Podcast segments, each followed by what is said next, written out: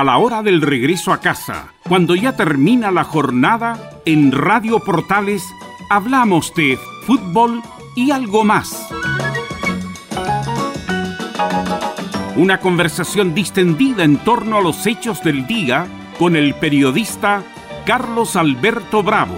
Es una presentación de Ahumada Comercial y Compañía Limitada, expertos en laminados decorativos de alta presión.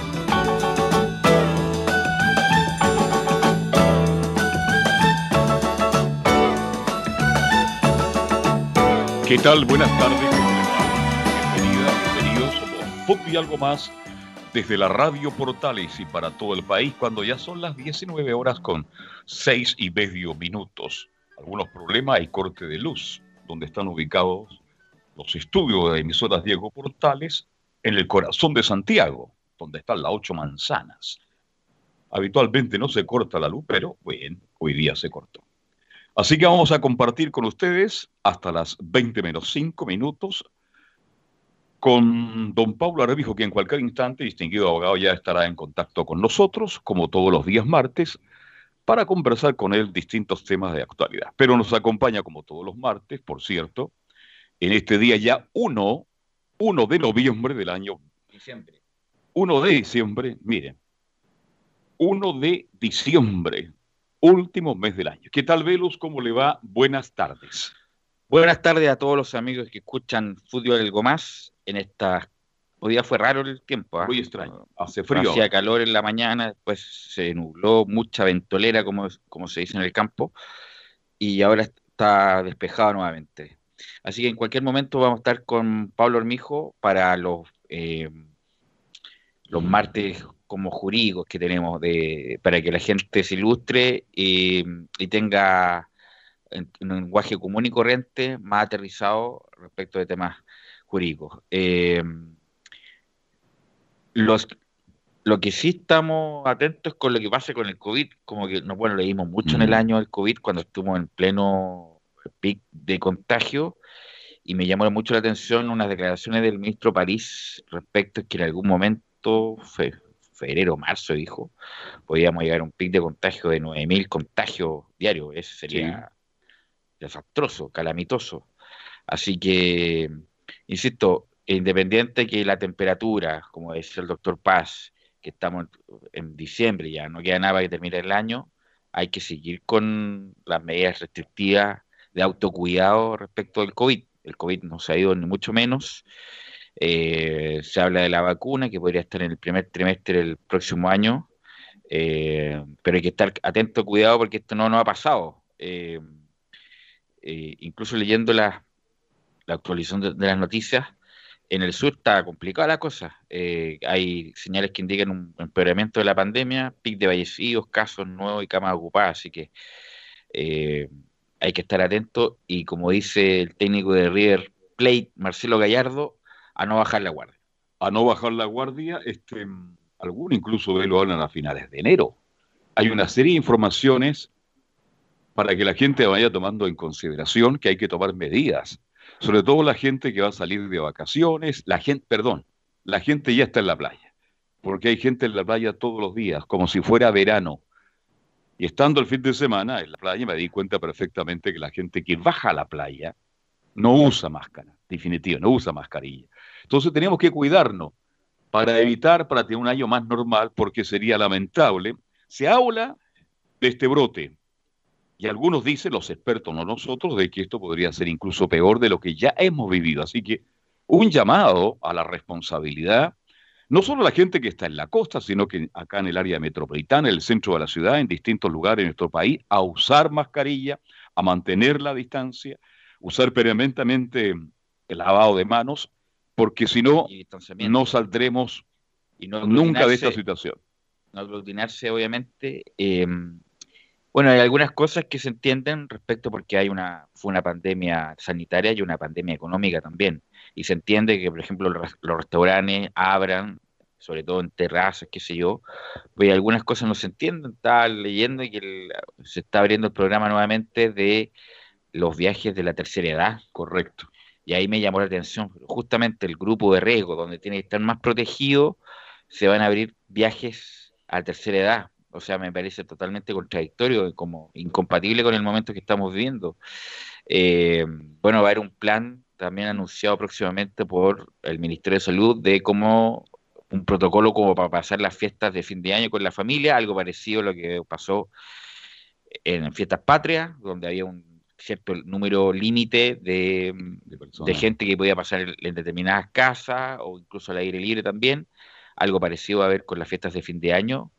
Eh, también, por ejemplo, los casinos también ha sido un año demoledor para los casinos, pero me llama la atención que se abren los casinos. Incluso estaba la denuncia que el casino de Viña funcionó incluso hasta altas horas de la noche, incluso no respetando el toque de queda. Entonces, hay varias cosas, señales como contradictorias, que eh, habla el Ministerio de Salud respecto de que hay que no bajar la guardia, que puede venir un rebrote, como se indica, pero también medidas que van justamente en contraposición a lo que está hablando la autoridad sanitaria, así que no queda, no queda otra, y a través de este medio de comunicación como Radio Portales, que a todos los que nos escuchan, el autocuidado importante, no relajarse, a ocupar siempre mascarilla, independiente de lo, desagradable que es, que justamente con el calor es más desagradable todavía, pero no queda otra que ocupar la mascarilla bien protegido la nariz y la boca, y si tiene un escudo facial, mucho mejor, y si no tiene un escudo facial, bueno, lente, eh, algo sirve también.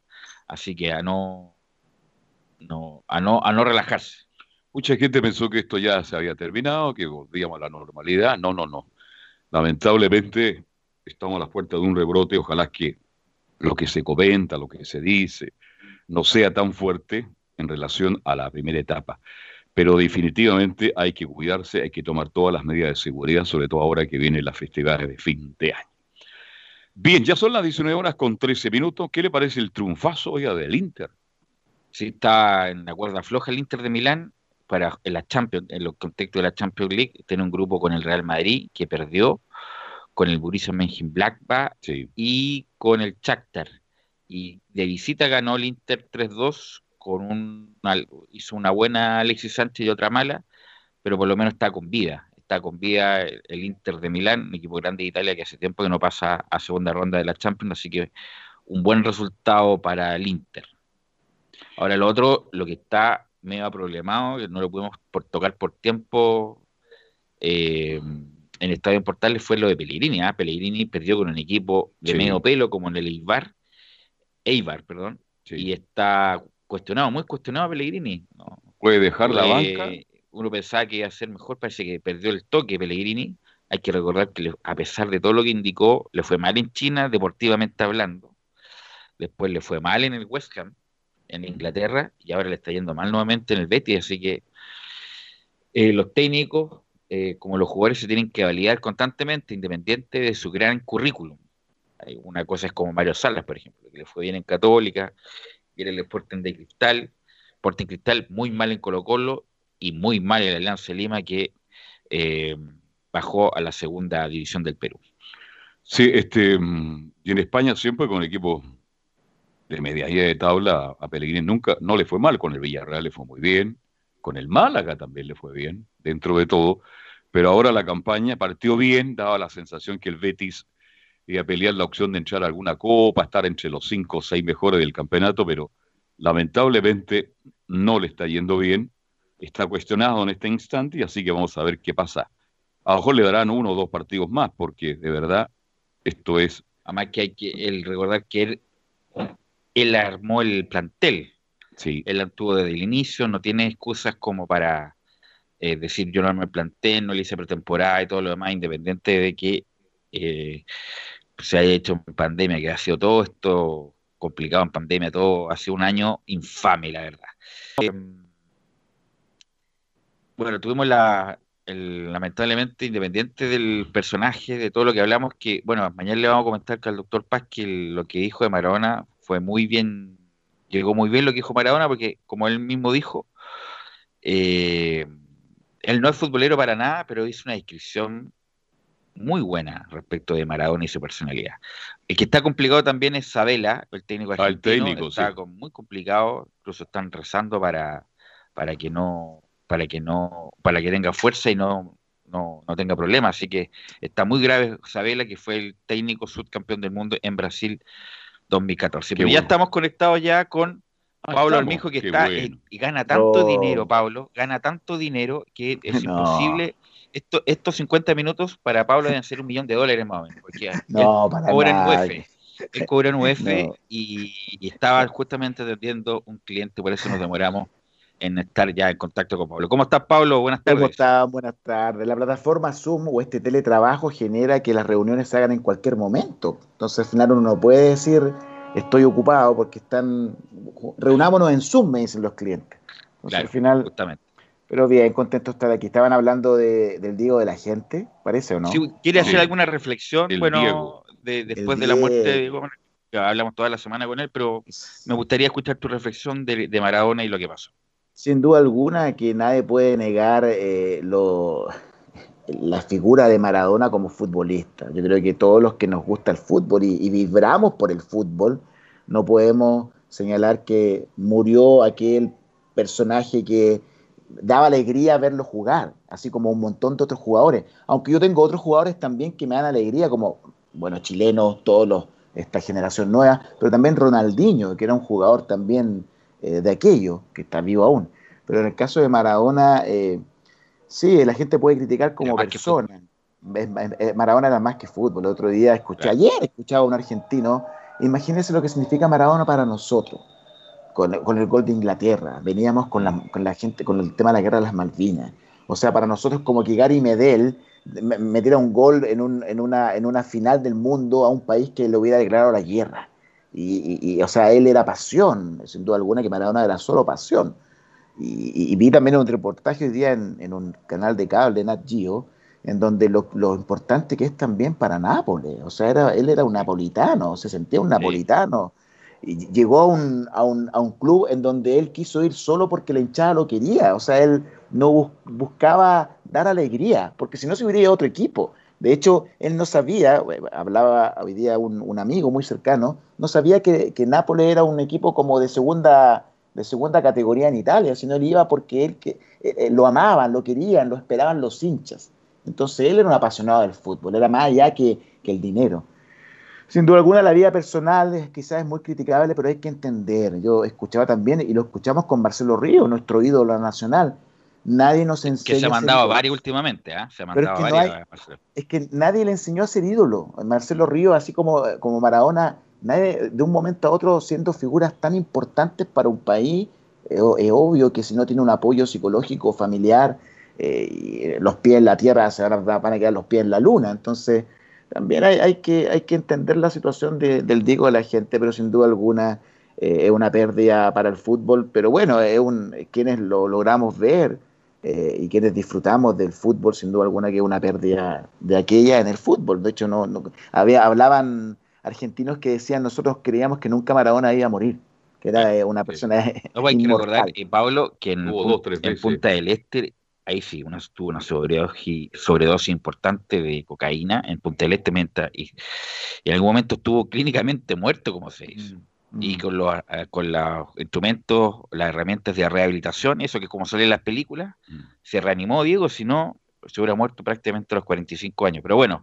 era un hombre solo y también era, joven, 60 años. 60 años, tiempo que, vivimos lo que pasa es que está el corazón tan castigado, tanta cosa que se metió adentro, tanta, eh, bueno, sufría depresión. insisto, el doctor Pay, no es por a mí me encantó la descripción que hizo sin saber de mucho de fútbol del doctor Paz respecto del entorno hostil que estaba, eh, de las condiciones que estaba, del por qué fue, incluso habló del perfil, hasta el perfil sexual de Maradona. Y tenía razón, sin conocerlo, que Maradona tiene hijos, hijos repartidos por el mundo, eh, fue infiel hasta más no poder con su señora.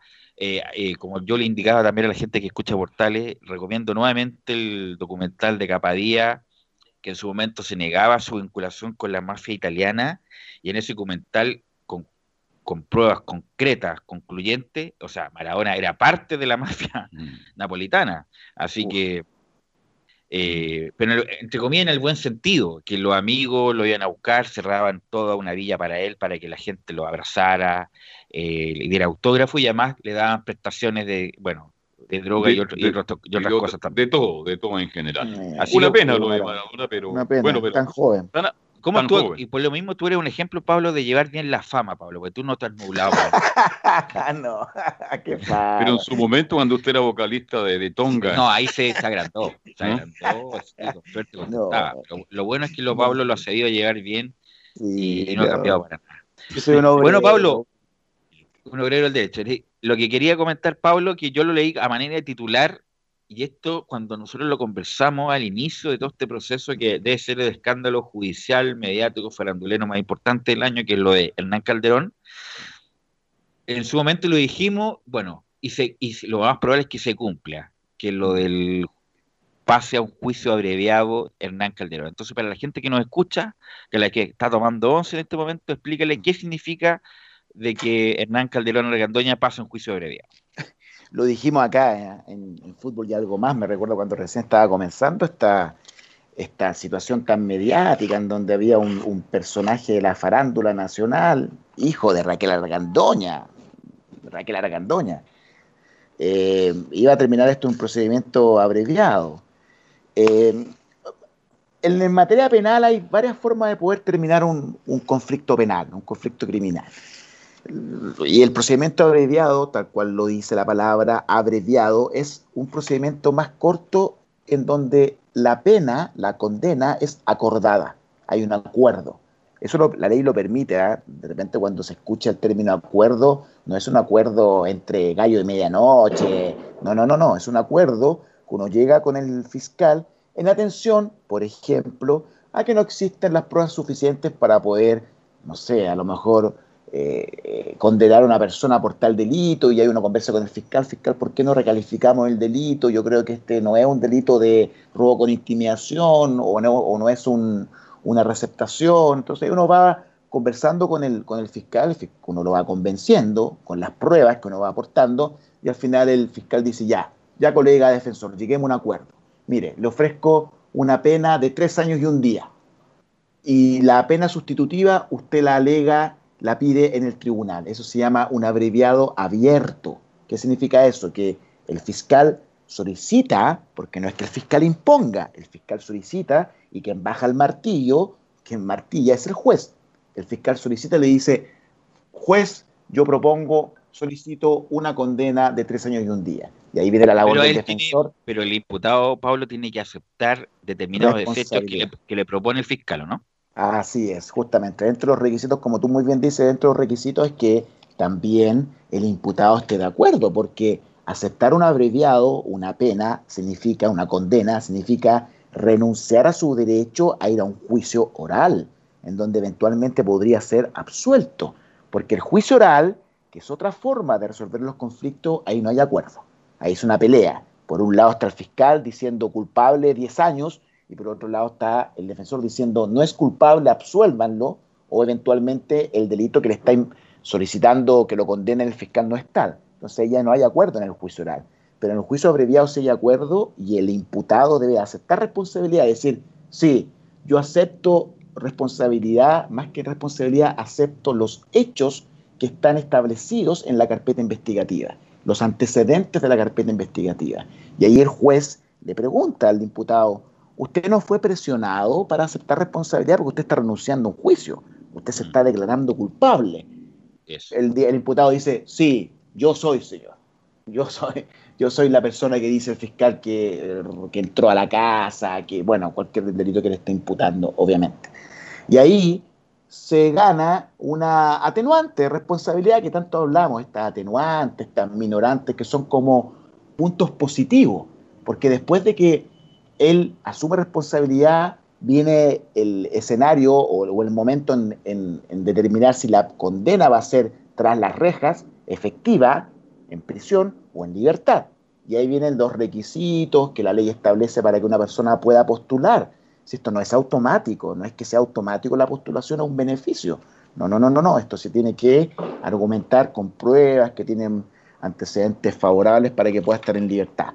Entonces, eso es un juicio abreviado, es un juicio acordado, en donde obviamente es mucho más beneficioso. Si uno llega a un acuerdo, es porque está, obviamente, va la redundancia, en acuerdo con lo que se está eh, condenando y obviamente es por, es por una estrategia, porque obviamente es más beneficioso. Y obviamente para Hernán Calderón, hijo, es mucho más beneficioso aceptar un abreviado que eventualmente ir a un juicio oral. Ahora, lo que hablábamos nosotros hace cuando recién comenzó esto, y siempre yo lo he dicho, esto se podría haber visualizado en un primer momento. por, eso soy tan, por eso soy tan crítico y en su momento lo señalamos. Sé que hay recursos del Estado. Aquí hay dineros que se gastaron que se mal utilizaron. Y, usted, y ustedes me pueden decir, ¿pero cuáles, Pablo? Eres, eh, eh, Hernán Calderón estuvo preso. Y esa cárcel hay que pagarla. y esa cárcel se paga con impuestos. A ese muchacho le tuvieron que dar comida, estuvo encerrado, vigilado por un gendarme, y eso son costos del Estado que deben de pagar por una persona. Entonces, si posteriormente, después viene al poco tiempo, porque esto fue en agosto, septiembre, octubre, noviembre, o sea, en tres meses, en 90 días, el fiscal se dio cuenta que no era un parricidio frustrado, sino era un delito de lesiones, bueno, ¿qué pasó en tan poco tiempo? De hecho, ya es, ya es impresentable verlo, y don Carlos, que esto haya terminado en tres meses. Si las causas generalmente no terminan en tres meses, y sobre todo cuando estamos hablando de un parricidio, un delito menor, de, poca monta, un hurto falta, eh, eh, dura tres, cuatro meses. Entonces aquí demuestra justamente una situación que trataron de, en el momento justo cuando pasó esto, me gustaría preguntarle a la gente, podemos, podríamos hacer hasta una encuesta, ¿quién, ¿qué auditor o qué persona quería que Hernán Calderón estuviera libre? Ninguna. Todos querían que estuviera preso. No había ninguna opinión, o sea, todos querían que a esta persona lo dilapidaran en la plaza pública y ojalá lo dejaran preso de por vida. Todos querían eso. Preso porque hablaban, no, si está libre es porque seguramente la justicia es pagada, porque él es un niño rico, y un montón de cosas que no tenían ninguna tingencia, porque no era, eso no es real. Entonces, ¿qué es lo que hizo, qué es lo que pienso yo que pasó? Más que lo que Voy a, voy a decir qué es lo que pienso, para no decir que tengo certeza. Se vio, el Poder Judicial se vio intimidado. Porque ¿qué hubiera acontecido si la Corte le da la libertad? Y dice, que Estamos en un, estamos en un periodo bien especial, Pablo, que las presiones de las redes sociales, de la, de la gente, entre comillas, por esta, eh, no solamente en el Poder Judicial, sino lo vemos en la política, lo vemos en, los animadores de televisión. Si no va, tú vas en contra de la corriente, estás mal y eres un tipo poco criterioso por decir algo y yo creo que aquí el, la fiscalía tiró el tejo pero pasadísimo, se pasó como 5.000 pueblos y estamos llegando justamente a lo que indicamos en su momento. Tal cual, tal cual lo señalamos, Velus. Si, si, aquí, incluso más, yo, yo ayer tuve acceso, no porque se haya liberado recién ayer, sino porque comencé a investigar Ayer estuve en el programa este del canal Chilevisión de Contigo en Directo hablando de este mismo tema. Entonces me enviaron con Humberto Sichel y me enviaron la resolución. amigo. Mi amigo Sichel. Y me, envió la me enviaron la resolución de la Corte de Apelaciones que no la tenía, la primera, la, aquella cuando recién tomaron detenido a, Hernán Calderón. Eh, la primera resolución de la Corte de Apelaciones cuando apeló de la prisión preventiva. Y la realidad es que yo leí con detención la resolución de la Corte de Apelaciones y es inconsistente incluso en su, en su redacción, porque en un momento la Corte de Apelaciones dice, si bien es cierto, son atendibles, es atendible lo que dice el defensor, en el sentido de que no existió dolo parricida, o sea, que no existió dolo de matar, y por lo tanto, si no hay dolo parricida, no hay delito. Pero, ¿qué le dice la Corte? Se da una vuelta a carnero. Pero a pesar de eso, esta Corte estima que el Ministerio Público justificó el delito. ¿Pero cómo? Si se dio una vuelta larga.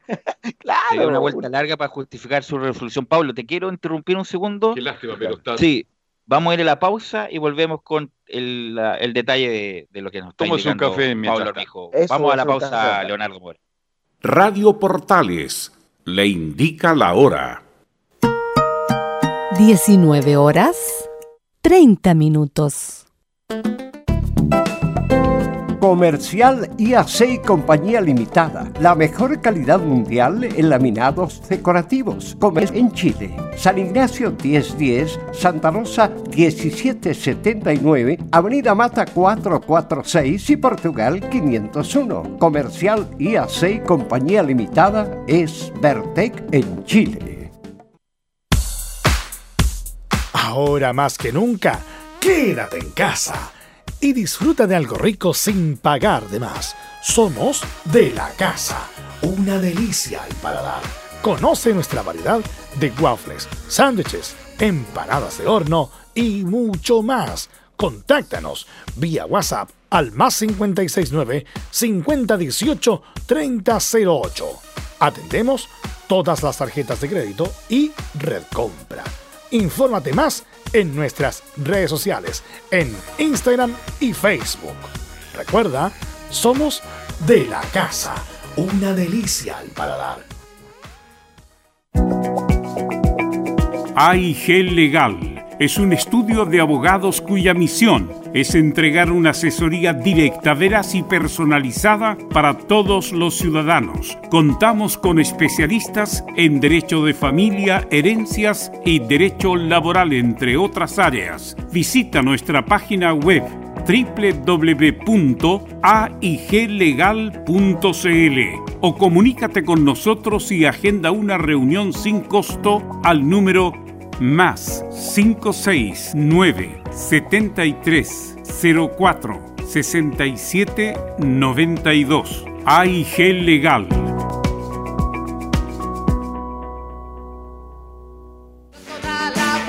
Atención, los músicos chilenos están pasando un momento muy difícil debido a la suspensión de todos los eventos en vivo. ¿Te gustaría apoyarlos descargando su música? Es muy simple. Ingresa a portaldisc.com, elige un disco, haz un aporte voluntario y recibe la descarga del disco en agradecimiento. Hay más de 5.000 artistas de todo Chile para apoyar. Portaldisc.com. 11 años difundiendo música chilena.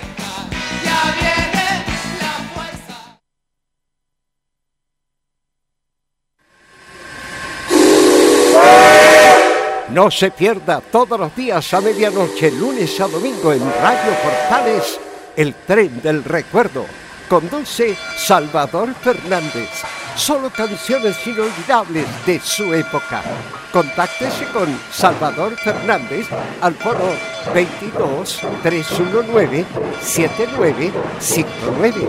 Le esperamos esta medianoche con el tren del recuerdo en Estación Portal.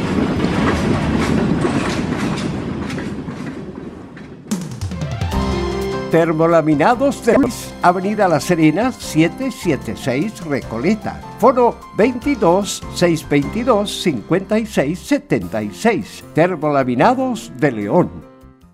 Radio Portales en tu corazón. La primera de Chile.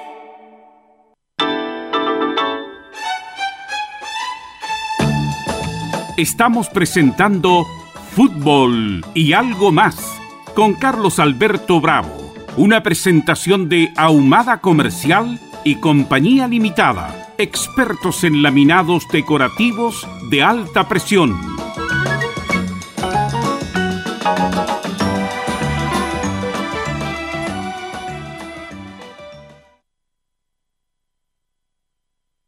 Amplitud modulada y con todas nuestras plataformas. Estamos conversando como todos los días martes con el destacado abogado Paulo Armijo y, junto también a Belu Bravo.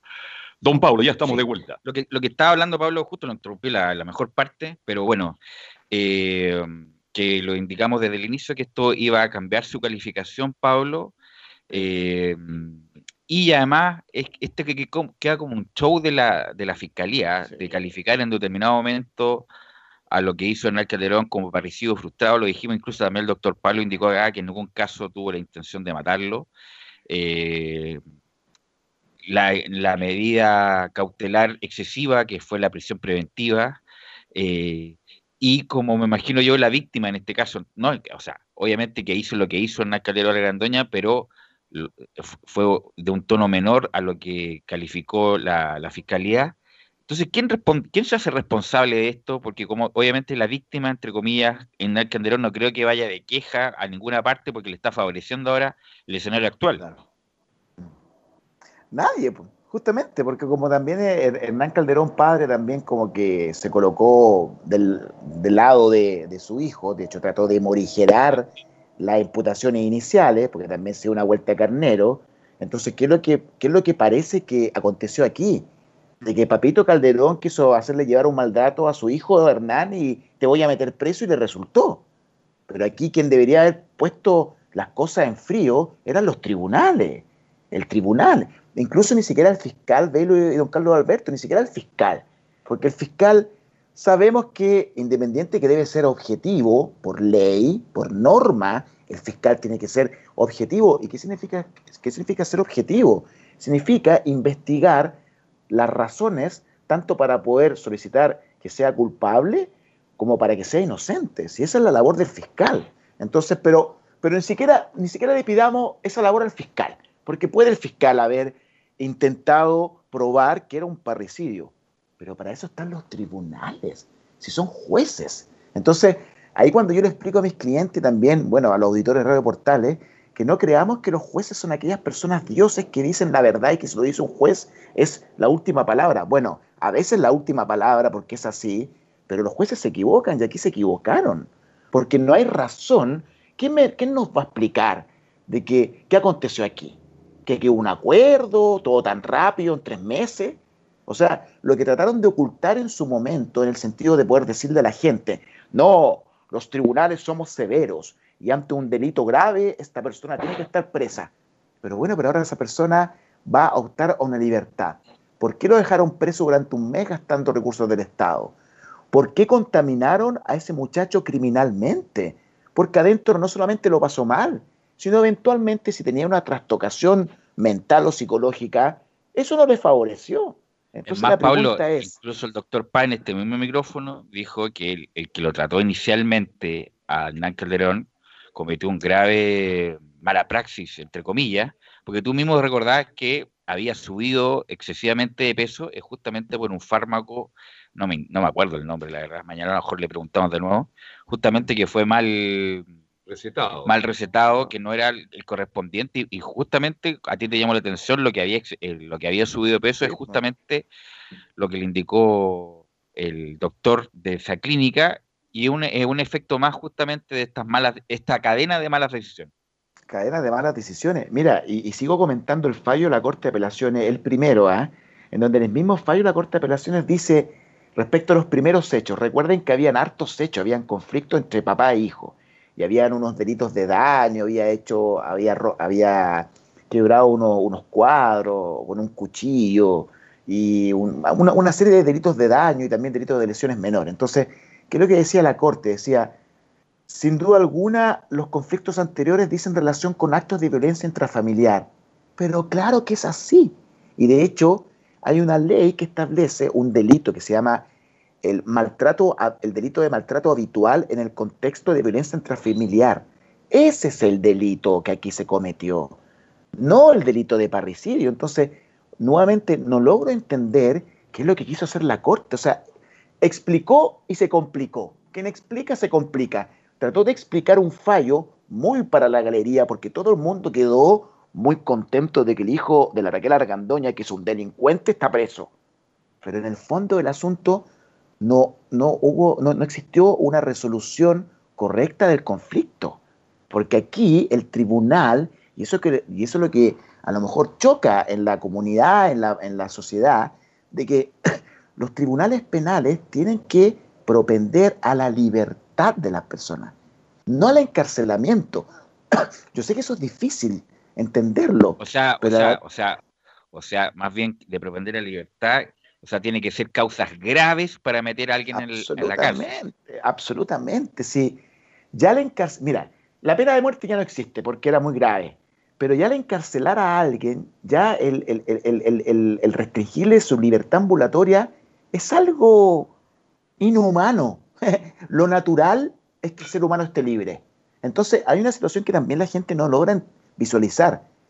La libertad de un condenado, la libertad de un delincuente. Hablemos de un delincuente que es condenado. La libertad de ese condenado es una situación inminente.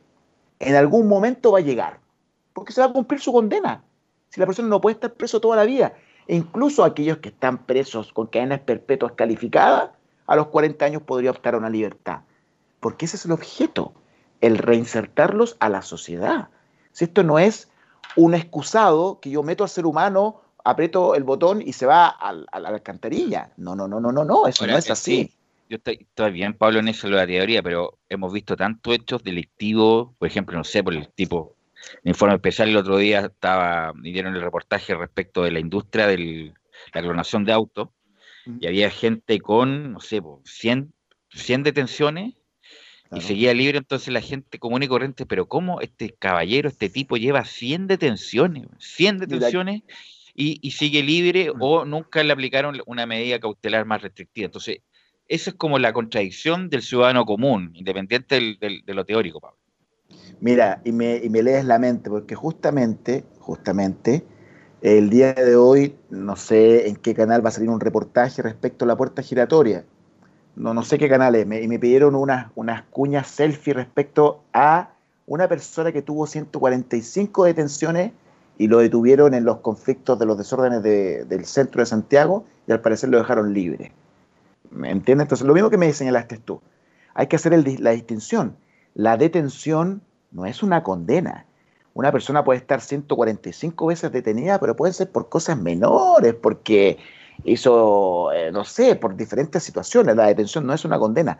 Claramente, si una persona tiene 145 condenas, esa persona se roba un chicle en la esquina, en el pasar de la esquina y lo toman preso, porque ya perdió todas sus posibilidades. Entonces, ojo, si esa persona tiene 145 detenciones, no es que tenga 145 antecedentes penales. No, no, no, no, no, no.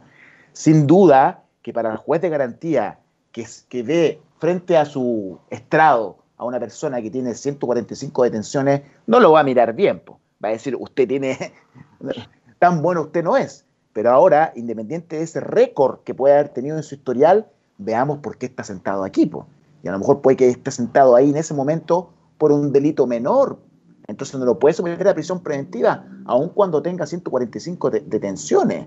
Porque porque el derecho penal o el, juez penal es un juez que debe de ponderar si efectivamente la persona que está sentado cometió el delito, si no, siempre, siempre el guatón al arco, ¿me entiendes? No sé si me logro explicar, o sea, ah, tú fuiste, tú fuiste, tú fuiste.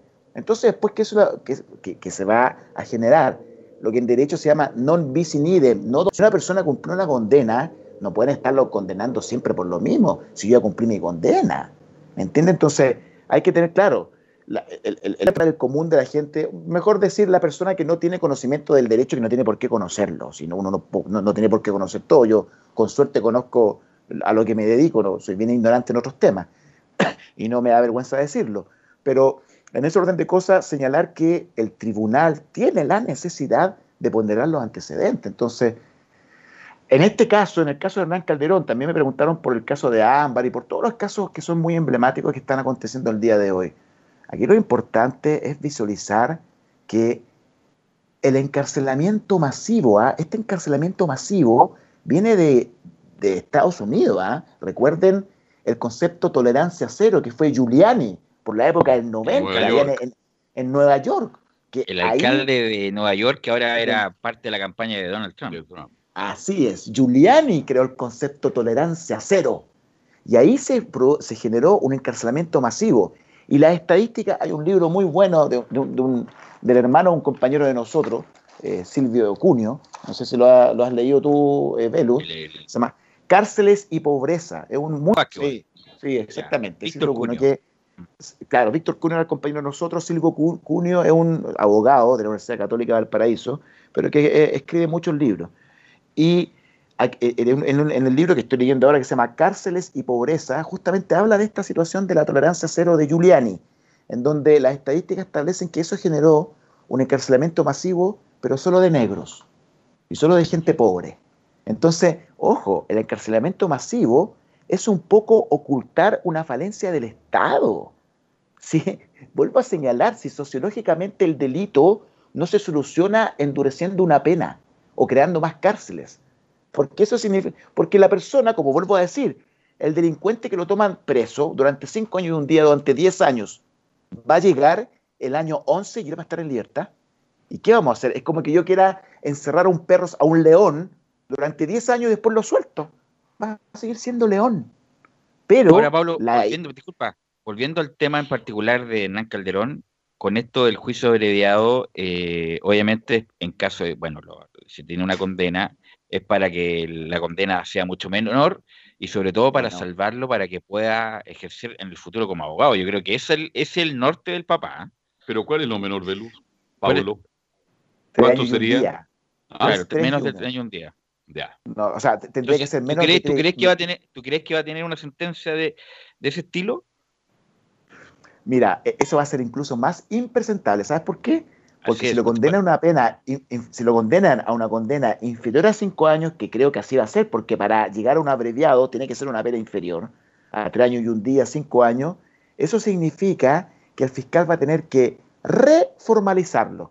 O sea, va a tener que sentarlo nuevamente ahí para efecto de decir, juez, esto no es parricidio, esto es lesiones graves en el contexto de violencia intrafamiliar. O sea, se va a tener que dar una vuelta de carnero el, fiscal.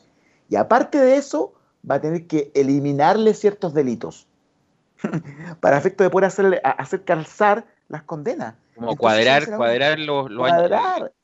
Mm. Por eso era mucho más sensato. E por eso es más sensato, y eso yo tuve grandes peleas con el fiscal de Chile. ¿Tú sabes cuál es el fiscal de Chile, no? Gajardo, tuve, pero, pero peleas, pero aquellas, pero que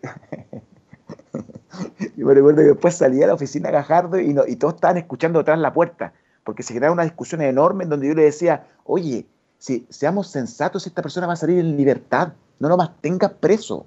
No, que no. Entonces, una cosa es ser justiciero y otra cosa es ser juez o abogado. ¿sí?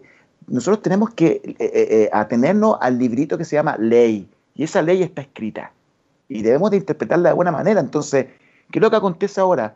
¿Quién va a explicar que de ser un delincuente que tenía un montón de delitos en su investigado, va a terminar siendo condenado por, un, por lesiones graves en contexto de BIF. O sea, guardando las proporciones, Pablo, guardando todas las proporciones y, tiene que ver con otros temas como el chiste de Bombofica, el Bombofica del, del, de, la droga, que empezó con 10 kilos y tiene que justificar después un papelillo. Un papelillo, sí. Algo, algo parecido de, de, que empezó con lo máximo y van a explicar no sé cómo con lo mínimo para asignarle la pena que corresponde. Y yo, y yo siempre le digo, el Ministerio Público queda mal, porque al final da una expectativa, una expectativa de una tremenda condena por parricidio, al final va a terminar una condena por simple delito. Entonces es mejor ir de menos a más, porque si yo empiezo con el delito menor y después voy investigando y me doy cuenta que era más grave el asunto, bueno, ahí puedo ir pidiendo como fiscal audiencias al tribunal y decir, tribunal, ¿sabe qué? Necesito una audiencia. ¿Y para qué necesito una audiencia fiscal? Porque el delito que yo estaba investigando en un inicio es más grave aún. Entonces uno va increciendo, pero no al revés, porque significa que al final es impresentable, el Ministerio Público eh, pide una condena de 15 años, al final una condena de 3. Entonces, y son recursos del Estado, estuvo priori. Ahora, Pablo, pasa, pasa, disculpa, pasa piola, que todas las movidas que se hicieron en, el camino, ¿ah? recordar la denuncia que hizo la polola de como de abuso sexual, de tocaciones impropias al papá. Eso después eh, inexplicablemente se retiró, como que nunca pasó. Fue, esa fue una movida desesperada, como para eh, una lucha de, no sé, entre el padre y el hijo para justificar lo que se hizo, no tengo idea, pero se quedó piola en el margen. Y eso fue una movida, obviamente que fue una movida de las partes justamente para justificar lo que pasó.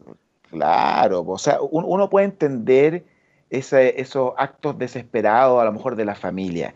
Y uno de repente como abogado, bueno, yo no, ah, yo, yo siempre intento, yo siempre le digo a mis clientes, yo no voy a hacer el ridículo al tribunal, no, me pida algo que, no, que, no va a tener ningún, ningún sustento legal, porque independiente que usted me está pagando una cosa, yo soy profesional, no voy a ir a decir cualquier tontera al tribunal. Pero la realidad es que se vio así, tal cual lo dices tú, se vio como actos de desesperación para efecto de poder maquinar algo, pero al final se fue desinflando todo. ¿Y quién debería haber puesto paño frío? Vuelvo a señalar, era la Corte de Apelaciones. Los ministros de Corte, las excelentísimas ministros, deberían haber visualizado que este era un problema de violencia intrafamiliar, de que aquí se estaban haciendo actos de desesperación para efecto de poder probar algo que la misma Corte señaló. Si eso es lo terrible, me da un poco de rabia. ¿Sabes por qué me da rabia? Porque yo que trabajo todos los días en este sistema procesal penal, en donde voy a la Corte y las resoluciones de la Corte muchas veces son velus, don Carlos Alberto, dos líneas. se revoca, se confirma. En razón de los antecedentes se revoca la resolución del, del tribunal acuo. Nada más. Y en esta causa, cinco páginas para justificar algo que era injustificable. Entonces ahí uno ve de que los tribunales, incluso hasta la Corte, esos excelentísimos ministros, se ven influenciados por la opinión pública, por este cuarto poder, que siempre hemos dicho, el periodismo y el cuarto poder es muy poderoso y la realidad es que causa muchas veces estragos, porque genera que los tribunales pierdan el foco. Y eso que dices tú de que, bueno, ahora estamos pasando por una época en donde los tribunales se ven influenciados, creo que eso ya hace varios años. Yo siempre saco a la palestra el caso de María del Pilar Pérez, del cual yo soy abogado, y también fue un caso mediático en donde a ella la condenaron televisivamente, pero en el tribunal no existió prueba alguna para efecto de poder demostrar su culpabilidad. Y yo soy enfático en eso. ¿Y por qué soy tan enfático? Porque veo que los tribunales, muchos jueces, son mal preparados. Lo digo con toda certeza, mal preparados, de malas universidades, sin apoyo psicológico, porque también hay una situación que es clara. Los, y por eso yo siempre, yo ayer lo dije, y, no, y Humberto no me agarró el hilo, no me agarró la, la hebra. Bueno, ¿por qué no generamos un sistema de elección popular de jueces como pasa en Estados Unidos? Porque los jueces, hay un incentivo perverso, los jueces nadie los remueve, son, son inamovibles. Si un juez técnicamente... Tiene que ser una causa, muy, una causa de remoción muy grave para remover. Muy grave, pero eso es imposible casi remover a un juez. Al final pasa todo eh, pasa muy poco. ¿Y por qué no, no lanzamos a los jueces al escrutinio público para ver si lo hacen bien o mal? ¿Por qué no? Pero igual es peligroso, Pablo, ¿en qué sentido? Si no le gusta determinado fallo, porque la gallá o hay una mayoría que va en determinada en determinado norte y si no le gusta el fallo puede ser peligroso también, independiente. Bueno, incluso eh, saltándose el ejercicio correcto del derecho. Es que para eso tendría que estar incluso el otro poder del Estado, el poder ejecutivo, también haciendo bien su pega. Porque si el Poder Ejecutivo. es más, Pablo, mira, en las designaciones de los. Es una cuestión bien técnica, pero en las designaciones de los ministros de la Corte Suprema, que tienen que ir como un mano más o menos al, al, Senado para darle el apoyo, justamente por, por algún fallo que hicieron en algún momento de su vida profesional. Oye, no, este, este, este, este terminó en un fallo X y era ahí y, ahora va a pasar la cuenta. Eso no, es nada profesional, es solamente político, es una pasada de cuenta, como ha pasado muchas veces cuando el presidente de cualquier gobierno ha propuesto, por ejemplo, un ministro para llenar el cupo de la Corte Suprema. Pero mira, no es cuestionable estos ministros de Corte de Apelaciones que señalaron que eh, Hernán Calderón eh, estuviera preso en prisión preventiva, en donde sacaron plata de tu bolsillo, Velus, y de su bolsillo, Carlos don Carlos Alberto, respecto a la mantención de esa persona. La pregunta es, si existiera una votación popular en un futuro y esos jueces estuvieran en la terna, ¿ustedes lo elegirían si le hicieron perder plata? Es la pregunta. no, por eso te digo que aquí, aquí, uno, aquí hubo, por supuesto, un, nefasto manejo de la fiscalía en este caso, y ahora tratan de acomodar la situación, lo más, lo más probable es que lo hagan, de acomodar la situación, y aquí no ha pasado nada, y lo ponderamos más los hechos en su momento, ahora los ponderamos de manera distinta y ahora nos quedó claro y bueno, esto, esto, esto es lo que le toca a Hernán Calderón y nadie va a ser responsable de nada. Sí, ¿Y cuánto eso? ¿Cuánto le toca a Calderón? Porque la gente que está escuchando quiere saber. Definitivamente. Tres años y un día. no va a ser más de tres años y un día, cuatro años. Con suerte, con, el techo va a ser cinco. Y el piso va a ser tres años y un día. Y no creo que sea menos, porque si es menos, más impresentable va a ser. si es menos de ¿El defensor puede apelar en el corto plazo? Sí, podría apelar, de un abreviado podría presentar, bueno, que el, claro, sí, pero... No, pero, pero, pero, el abreviado les, les, a ellos les conviene si justamente están negociando, negociando, entonces no creo que apelen, por ningún caso. solo apelaría en caso de que no le den la pena sustitutiva, ahí podría apelar, pero si hay un acuerdo, la realidad es que no, no existiría razón y es más beneficioso para apelar, pero podría ser en el caso de que el tribunal no le dé la pena sustitutiva a la libertad, porque, vuelvo a repetir, las penas sustitutivas hay que argumentarlas, presentar pruebas y el tribunal es que resuelve. Generalmente resuelve porque sí, si se cumplen los requisitos, pero eso lo dice el tribunal, el juez lo dice. Entonces, esa es porque ahora esto pasó, después se va a olvidar esta situación y se va a olvidar y va a pasar a otro caso. Entonces, como, y debe pasar en mucho, a lo mejor, no sé si pasa tanto, pero justamente como fue tan mediático este asunto, como tú bien dices, eh, es feo decirlo, pero como que hicieron todo para la galería, más bien. Más que estar, es que estar convencido de lo que estaban haciendo, la verdad. Y le salió mal, po. Y le salió mal porque ahora la galería está mucho más, hoy día la gente está mucho, existen estos programas, está más informada, existen estos programas. Antiguamente uno no hablaba en contra de los poderes del Estado, ah, había represión.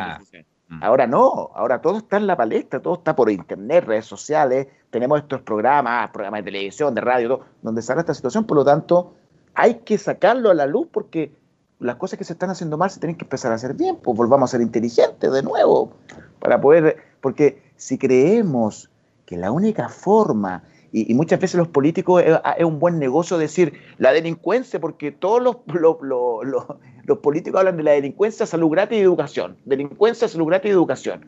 Es como casi un negocio, si se acaba la delincuencia, se le acaba la, las razones de por qué tienen que ser elegidos, pues, si esa siempre es su bandera de batalla. Pero si queremos solucionar el asunto de raíz, vamos, solucionémoslo. Sí. Ok, Pablo, te agradezco estos minutos. interesante. Ha sido, muy amable. Quedamos ya corto de tiempo, pero ya tenemos que entregar, así que te agradezco estos minutos. Y la gente, si tiene algún disco, Pablo, en el pasado. Lo voy a... si tiene en YouTube, en, interna me están preguntando. En YouTube incluso hay un video, hay varios videos de, de Tonga, ¿cierto? Por YouTube. Sí, claro, muchos videos. Capitán Corneta se llama o no? No, Capitán Jugo, Capitán Jugo. Capitán Jugo, sí. Sale Pablo, sale con el guatón de los jugos. Sí, pues el guatón con el pues, guatón de los jugos sale interpretando ahí. ¿Ustedes se reirían de lo, de lo que cobró el, el guatón de los jugos en ese momento? En ese momento un santo y una bebida. más, o menos parecido. Claro. No era tan famoso en ese momento. Claro, no era tan famoso en esa época. Así que lo pueden buscar a Pablo en su faceta artística en Tongas, en YouTube. Capitán Jugo, lo ven y se van a sorprender. Bueno, Pablo, muy amable. Nos encontramos el próximo martes. Siempre un agrado. Saludos a ambos. Que tengan lindo día y linda semana.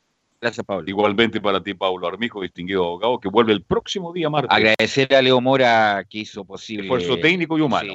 ¿Mm? Eh, que hizo posible esta transmisión, así que le agradezco desde la distancia. A Leonardo e Isaac, como siempre, colaborando, no hizo el contacto. Hay una situación que ajena a la. Hay un corte de luz donde está nuestro estudio Esperamos estar mañana de nuevo a las 7 de la tarde. César Navarrete también le damos las gracias infinita y nosotros mañana, si Dios quiere, a las 7 en punto de la tarde, hacemos fútbol y almo. Gracias y muy buenas tardes.